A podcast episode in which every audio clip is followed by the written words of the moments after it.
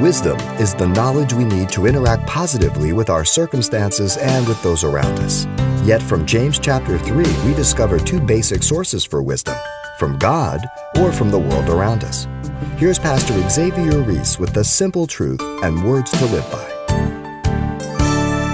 Notice James directed a question to the Hebrew Christians who were professing wisdom while their conduct was denying it. Does that sound familiar? His words are Who is wise and understanding among you? He is making the connection to his opening statement of works by being a doer of the word. Now, James clearly is addressing two kinds of believers the wise and the unwise. He has presented two kinds of waters, fresh and bitter, in verse 11 and 12. He will present two kinds of wisdom, earthly and heavenly, 15 and 17. This again is an imperative command. You're wise? Let him show. Let's see the goods. What you're saying and what we're seeing doesn't match. You need to change your living and match up with what you're saying. This is not hypothetical. There's stuff going on in the church here. There's carnality as much as the Corinthian church right here. But it's a choice that everybody makes.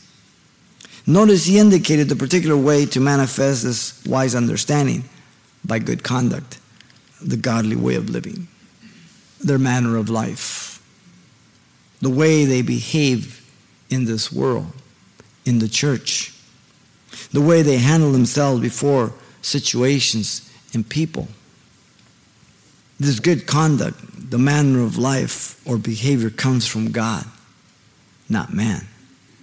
And that's the whole point.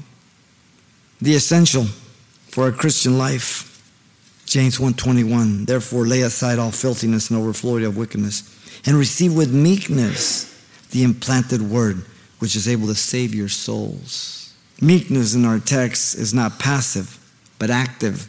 A deliberate acceptance to yield to the fruit of the spirit in Galatians 5:22 and 23.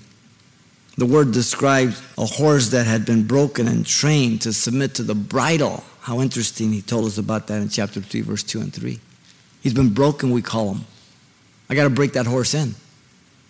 You got to bring him under your submission, your obedience, so that he follows your orders. This is the picture.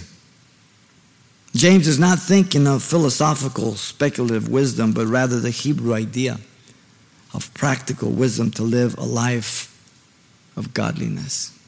Seneca said, Wisdom teaches us to do as well as to talk. He's already dealt with the tongue he's dealt with doing. Now he says, put them together. And it's called life. And it comes from the heart, he's going to tell us. You've been listening to Simple Truths with Pastor Xavier Reese, a daily devotional of the enriching and precious truths found in God's Word. CD copies are available of the studies you hear each day on our broadcast simply by calling 800 651 8352 or log on to calvarychapelpasadena.com for information on various other messages from Pastor Xavier. There, you'll also get information on our weekly services, announcements, even hear this program again at the radio listings link. It's all at calvarychapelpasadena.com. And join us next time for more simple truths.